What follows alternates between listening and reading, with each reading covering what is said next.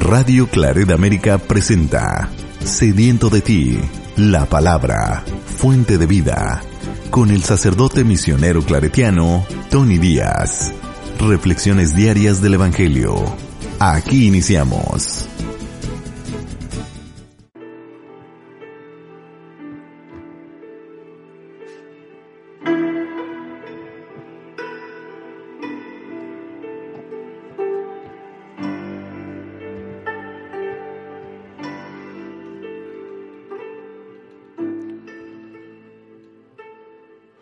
Bienvenidos hermanos a nuestras reflexiones bíblicas de las lecturas del día. Hoy es martes de la séptima semana del tiempo ordinario, martes de la séptima semana del tiempo ordinario, y hoy celebramos la fiesta de la Cátedra de San Pedro Apóstol.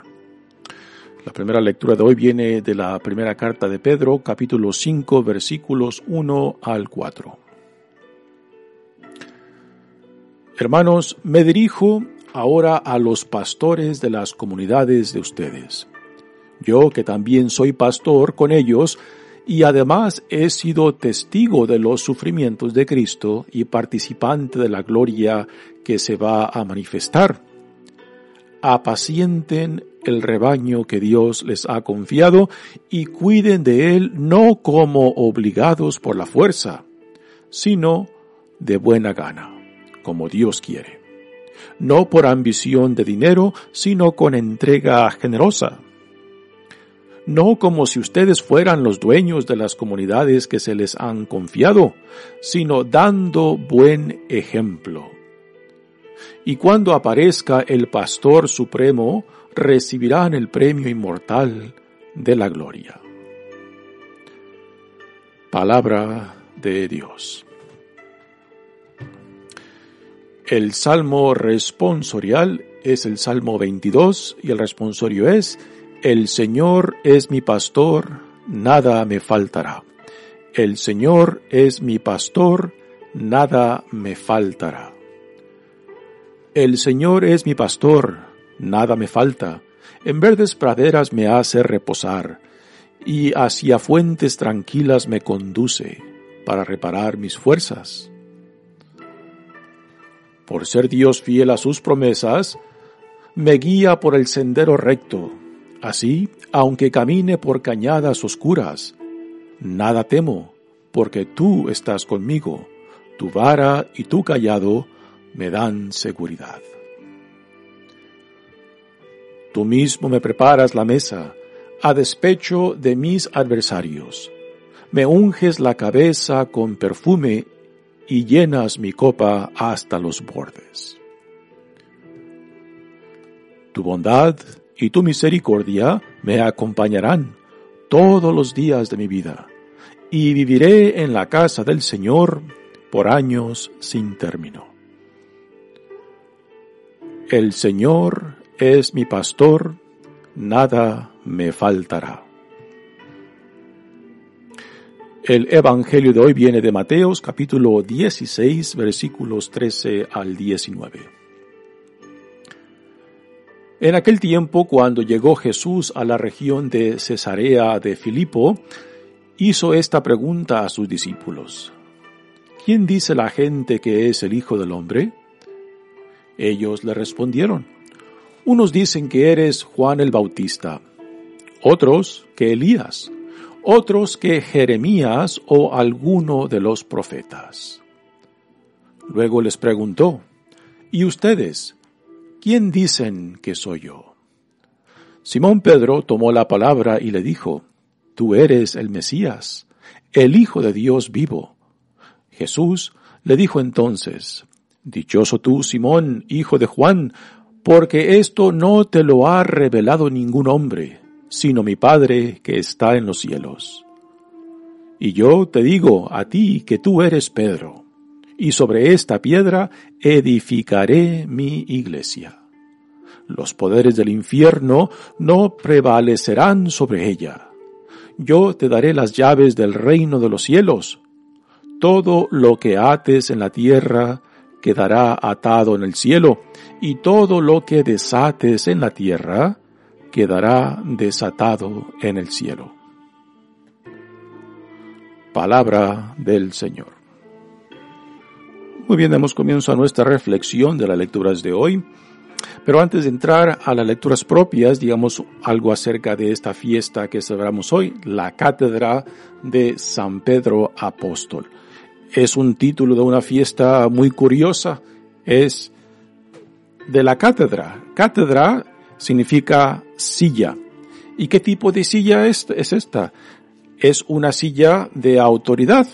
Por ejemplo, cuando hablamos de la catedral, que es la iglesia del obispo local, el obispo de X diócesis, pues la cátedra es la silla que representa la autoridad del obispo.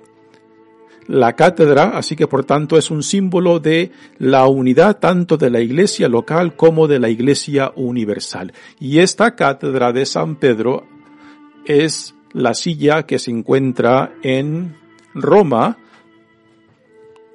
donde el Papa, que es el obispo de la diócesis de Roma, se sienta como líder de la iglesia de, de la iglesia local de la diócesis de Roma. Ahora, Roma, como diócesis, tiene la primacía sobre las otras diócesis de la iglesia católica universal. Esto no quiere decir de que el Papa está por encima de los otros obispos de la Iglesia Católica, no. La forma en que se define la autoridad del Papa que es de lo siguiente, es que es el primero entre iguales. Y que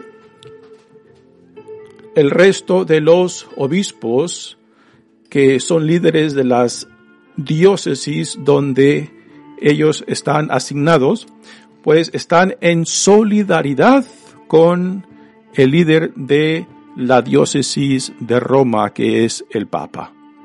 Y también entre ellos mismos, entre los otros obispos de diócesis. Así que cuando hablamos de la Iglesia Católica hablamos de una conferencia de obispos o conferencias nacionales, por ejemplo, de aquí en Estados Unidos eh, tenemos la conferencia de obispos católicos de la Iglesia Católica en Estados Unidos como también se tiene en todos los países como en México y los diferentes países de Centro y Sudamérica. Igualmente en, en los países de Europa, cada nación tiene una conferencia de obispos dentro de esa nación. También hay conferencias estatales, por ejemplo, aquí en Illinois o en California o en Texas o en Nueva York, Nueva York, hay conferencias estatales de los obispos que representan las diócesis dentro de ese estado y como tal pues están en solidaridad como comunidad estatal, nacional y también universal de la Iglesia Católica. Y todos los obispos están en solidaridad con el obispo de Roma que es el Papa. Ahora, ¿cuál es, cuál es la catedral de, de Roma, el cual viene siendo la iglesia del Papa. Eh, muchos piensan que es la Basílica de San Pedro y no. La catedral del obispo de Roma es la Basílica de, de Juan de Letrán. Y es ahí es donde se encuentra la silla, que es un símbolo de la unidad de la Iglesia Católica Universal. El segundo significado de la cátedra de San Pedro también es como símbolo de autoridad. Por ejemplo, cuando el Papa, obispo de la diócesis de Roma, habla ex cátedra, o sea, desde la silla, habla con autoridad. Y su autoridad, pues, manifiesta la fe de la iglesia y no simplemente o solamente la opinión del Papa como persona. Así que la cátedra, cuando el Papa hace alguna pronunciación formal de la Iglesia y la proclama ex cátedra, entonces ya es una manifestación, una expresión formal que lleva el peso del líder universal de la Iglesia Católica. Y repito, cuando el Papa hace esto, no lo hace eh, situado en su opinión personal, sino como una expresión de la Iglesia Universal.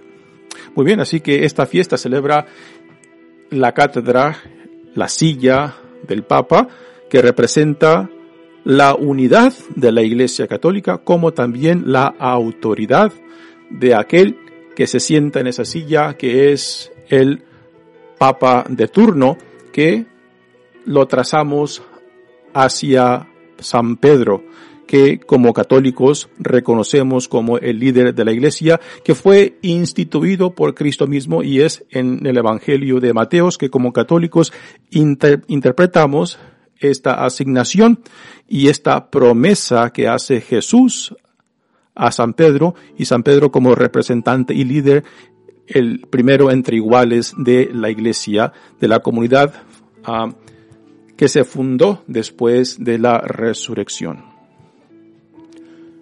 La primera lectura de hoy viene de la primera carta de Pedro y esta es una de las cartas que se les llaman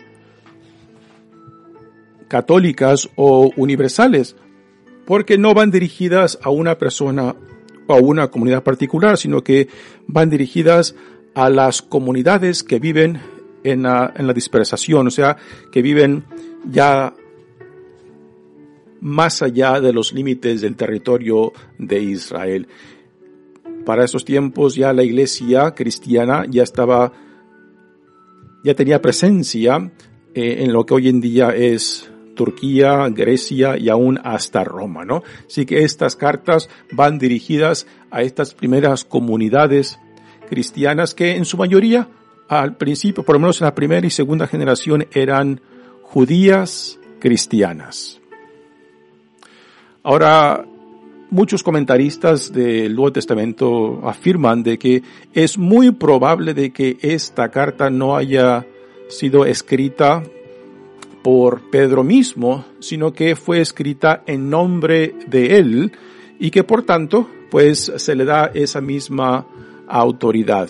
O sea, de que quizás algún discípulo, alguien cercano a Pedro, eh, que cuando escribió esta carta le puso el nombre de Pedro para que tuviera peso las enseñanzas que se transmiten. Esto era una tradición, una costumbre muy común en los tiempos antiguos de que se le pusiera el nombre de X persona de importancia para que lo que se comunicara en X carta, en X documento, tuviera importancia, tuviera peso en la enseñanza. Dice la lectura de hoy. Hermanos, me dirijo ahora a los pastores de las comunidades de ustedes.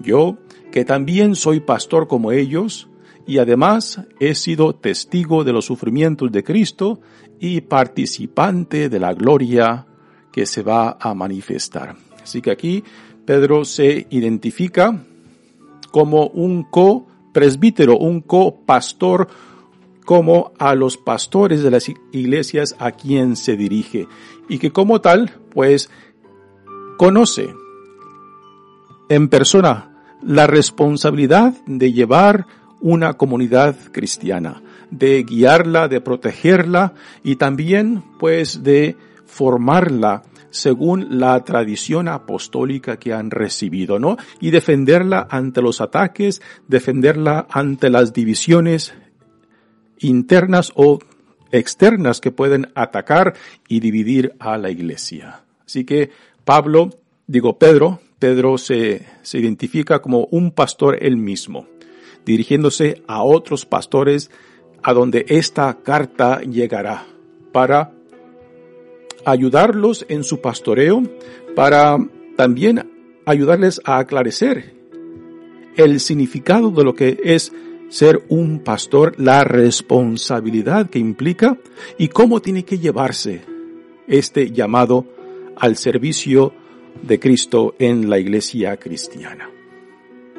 Y aquí, entre las enseñanzas que Pedro le da, utiliza tres paralelos entre negativo y positivo de lo que significa ser un pastor según el llamado que han recibido. Así que son tres paralelos, negativo y positivo, y que tienen que ver que tienen que ver con esta gran responsabilidad que el presbítero o el anciano o el pastor tiene.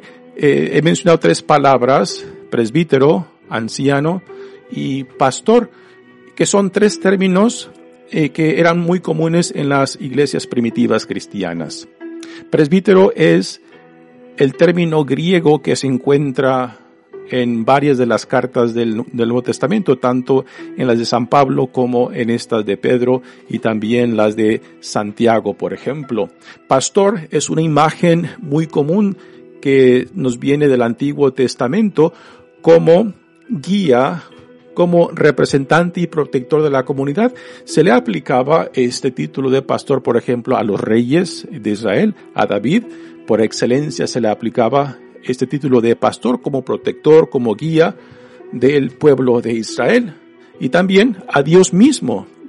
Entre los profetas, Dios se aplica este título de pastor, el pastor por excelencia, cuando, particularmente cuando los pastores reyes de Israel, pues han dejado una mala imagen, una mala representación de Dios en su oficio como reyes. Entonces Dios le dirá, yo pastorearé a mi rebaño, yo los guiaré, yo los protegeré. Y después el último, el último título que mencioné es el de los ancianos, y este es un título que era mucho más común entre las comunidades judías. Los ancianos, pues por su edad y por su experiencia, regularmente se le atribuían o se le daban este título de, de líder uh, por su experiencia.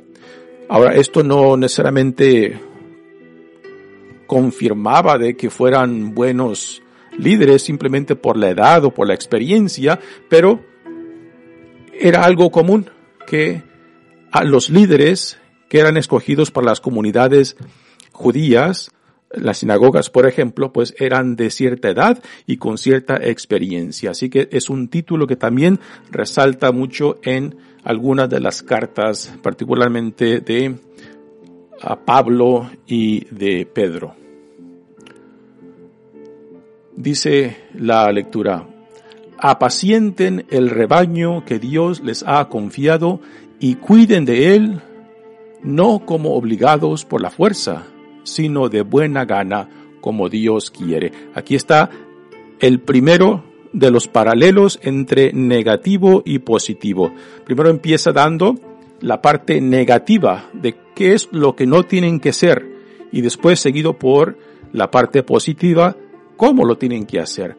Y estos tres paralelos pues se pueden reducir, por ejemplo, eh, a lo siguiente, de que el llamado a ser un pastor o un presbítero o un anciano en la comunidad, pues no se ha llevado a fuerza, sino de buena voluntad. Un llamado siempre es un, se tiene que recibir con ah, libertad.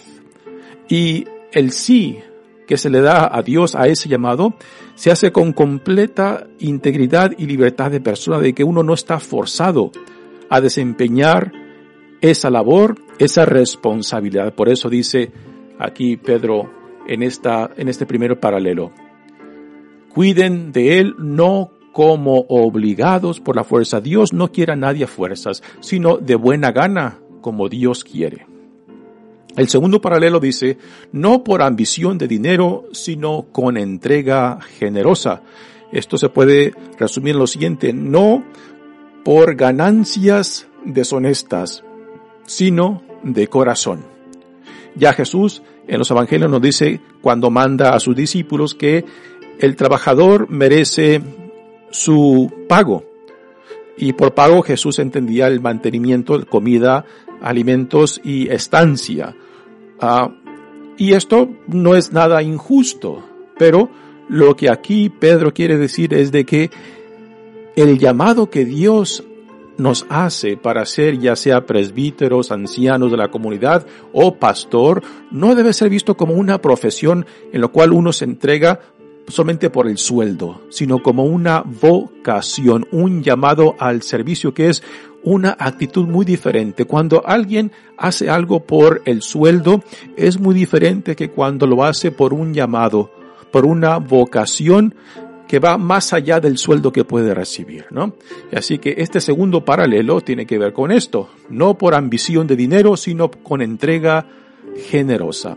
Y ahora viene el tercer paralelo de estas enseñanzas que Pedro escribe por medio de esta carta. Dice, no como si ustedes fueran los dueños de las comunidades que se les han confiado. Esta es la parte negativa y ahora la positiva, sino dando buen ejemplo. Esto se puede reducir a lo siguiente, no como teniendo señorío sobre los que son responsables, sobre los que son responsables. O sea, no imponiendo una autoridad excesiva, no imponiendo un derecho como si fuera mi iglesia, sino dando ejemplo tanto de caridad, compasión, misericordia y justicia. Así que nuevamente el, tercer paralelo sería no como teniendo señorío sobre los que son, de los que son responsables, sino como ejemplo para el rebaño, que el líder, que el pastor, que el presbítero, que el anciano, como guía y protector de la comunidad, pues guíe por medio de su propio ejemplo. Y esto lo vemos constantemente tanto en Pablo como en la carta también de Santiago, de que aquel que es llamado tiene que manifestar tanto su fe en Dios como en Cristo por medio del tipo de vida que vive, el tipo de ejemplo que da. Es ahí donde se verán manifestado claramente la verdad, no tanto como de su llamado, como también de lo que han recibido de Dios. En los frutos se comprobará de dónde o a quién pertenecemos.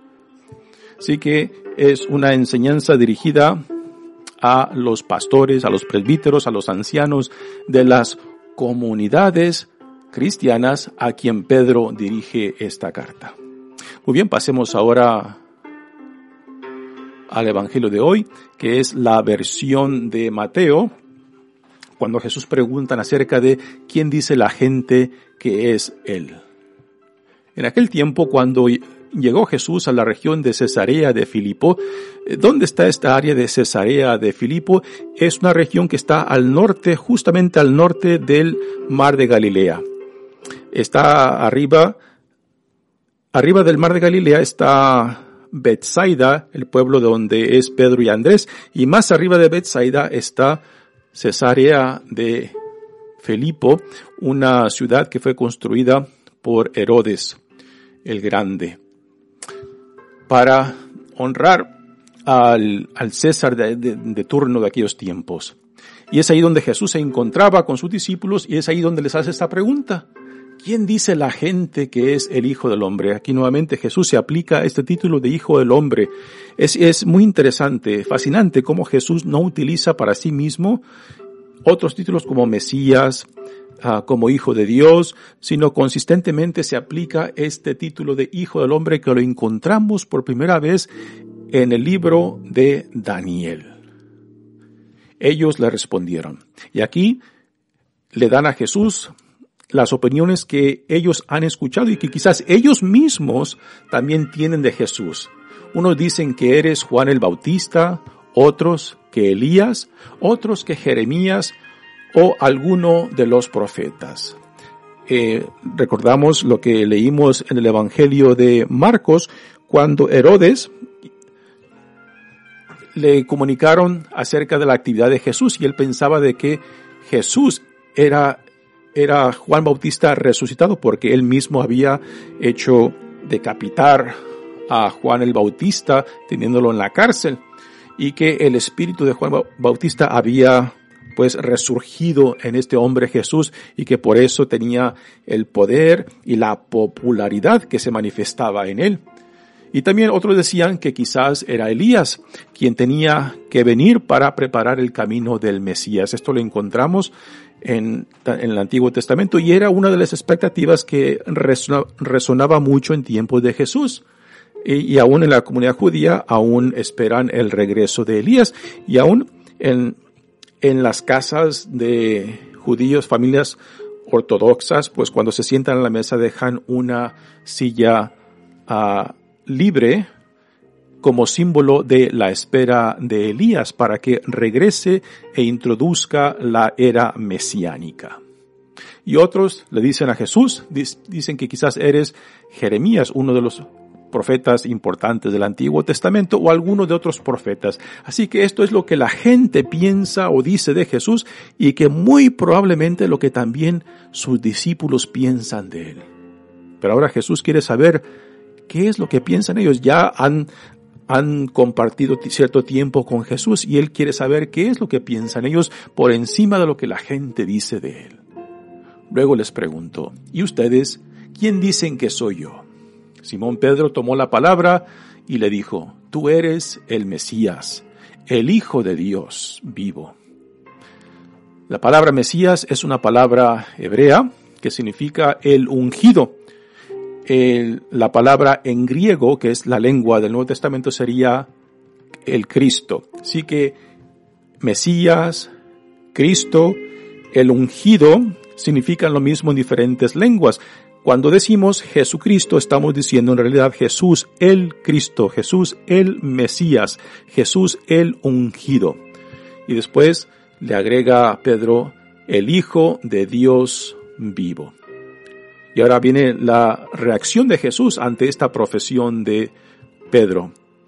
Jesús le dijo entonces, Dichoso tú, Simón, hijo de Juan, porque esto no te lo ha revelado ningún hombre, sino mi Padre que está en los cielos. Así que cuando Pedro profesa esto sobre Jesús, Jesús lo interpreta como una inspiración de Dios. Y por tanto, porque es inspiración, es muy probable de que Pedro quizás aún no no sepa el significado de lo que está confesando y de las consecuencias de, de lo que está confesando. Y esto se comprobará más adelante de este Evangelio cuando Jesús les comparte por primera vez de que Él tiene que sufrir, tiene que ser arrestado y condenado y que morirá crucificado, pero que resucitará al tercer día. Y Pedro toma a Jesús a un lado y le dice, esto no puede ser. Y ahí en esa reacción fuerte de Pedro ante el primer anuncio de su pasión, nos damos cuenta de que la noción que Pedro tiene de Jesús como el Mesías no es el del siervo sufriente que Jesús parece identificarse según el profeta Isaías, particularmente en la parte final del profeta Isaías, donde están, encontramos cuatro cánticos muy bellos acerca del siervo sufriente con lo cual Jesús se identifica profundamente, ¿no? Pero Pedro simplemente no entiende cómo es que Jesús, como el Mesías, como el Cristo, como el ungido de Dios, se entiende a sí mismo. Y de este punto en adelante, Jesús les irá compartiendo cómo Él se entiende a sí mismo, lo que significa ser el Mesías, el Cristo, el ungido de Dios, lo cual romperá pues muchos patrones que los discípulos mismos tenían acerca de Jesús y que los forzará, los forzará a que tengan que identificarse plenamente con Jesús, con la pasión, con su muerte y fundar sus vidas en la victoria de la resurrección. Pero Aquí, cuando Jesús le dice esto a Pedro, pues eh, le, da el nombre de, de Pedro. El nombre, el primer nombre que Pedro tiene es de Simón y después Jesús le añade o le da este nuevo nombre de Pedro que en griego significa piedra, ¿no? Y los comentaristas del Nuevo Testamento nos dicen que este, pues, es un nombre que tiene doble significado. Por una parte, la roca o piedra, pues funciona como la base sobre la cual se construye un edificio. Pero también la roca viene siendo también un símbolo de tropiezo. Y Pedro pues expresa y vive estas dos experiencias. Primero como el líder dentro de esta comunidad de discípulos de Jesús, el primero entre iguales, pero que también antes de identificarse plenamente con Jesús, cuando todavía no conoce, cómo Jesús se autoidentifica, cómo se autoconoce como el Mesías, pues Pedro viene siendo una piedra de tropiezo. Jesús le dice a Jesús, yo te digo a ti, tú eres Pedro. Aquí es donde Jesús le da este nombre de Pedro, repito, que significa piedra, y, y, este símbolo de piedra, pues ya, ya, como lo mencioné, tiene un doble significado. Y sobre esta piedra edificaré mi iglesia. Aquí está el primer significado. Los poderes del infierno no prevalecerán sobre ella. Yo te daré las llaves del reino de los cielos. Y todo lo que ates en la tierra quedará atado en el cielo y todo lo que desates en la tierra quedará desatado en el cielo. Cuando escuchamos estas, estas palabras uno, uno podía pensar, wow, qué poder, qué autoridad, ¿no? Pero precisamente por ese poder y esa autoridad, estas palabras yo creo que es para que ponga a temblar a cualquier papa que le, que, eh, le sigue a Pedro, ¿no? Y pensar, imaginar que, que, las palabras de un líder pues determinen tanto la vida en este mundo como en el más allá, como este, en el cielo, la tierra como en el cielo, pues es para que nos haga pensar y meditar seriamente lo que decimos, lo que promulgamos, lo que enseñamos, ¿no? Porque tienen grandes, grandes consecuencias. Y esto yo creo que es parte de la responsabilidad de todo llamado, de que cuando no hacemos conciencia del significado a lo que Dios nos llama, pues fácilmente podemos convertirnos en obstáculo, en piedra de escándalo o de tropiezo para otros, ¿no?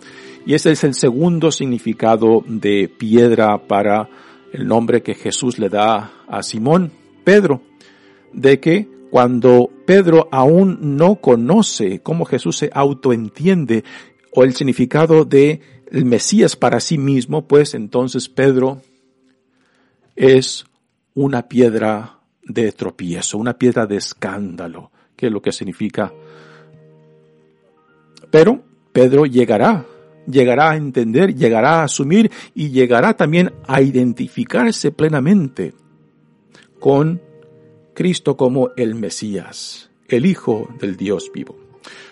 Muy bien, pues esta es la celebración que hoy tenemos, la cátedra de San Pedro Apóstol. Mi nombre es Padre Tony Díaz, misionero claretiano, que Dios los bendiga. Radio Claret América presentó Sediento de ti, la palabra. Fuente de vida, sus comentarios son importantes. Contáctenos en radioclaredamerica.gmail.com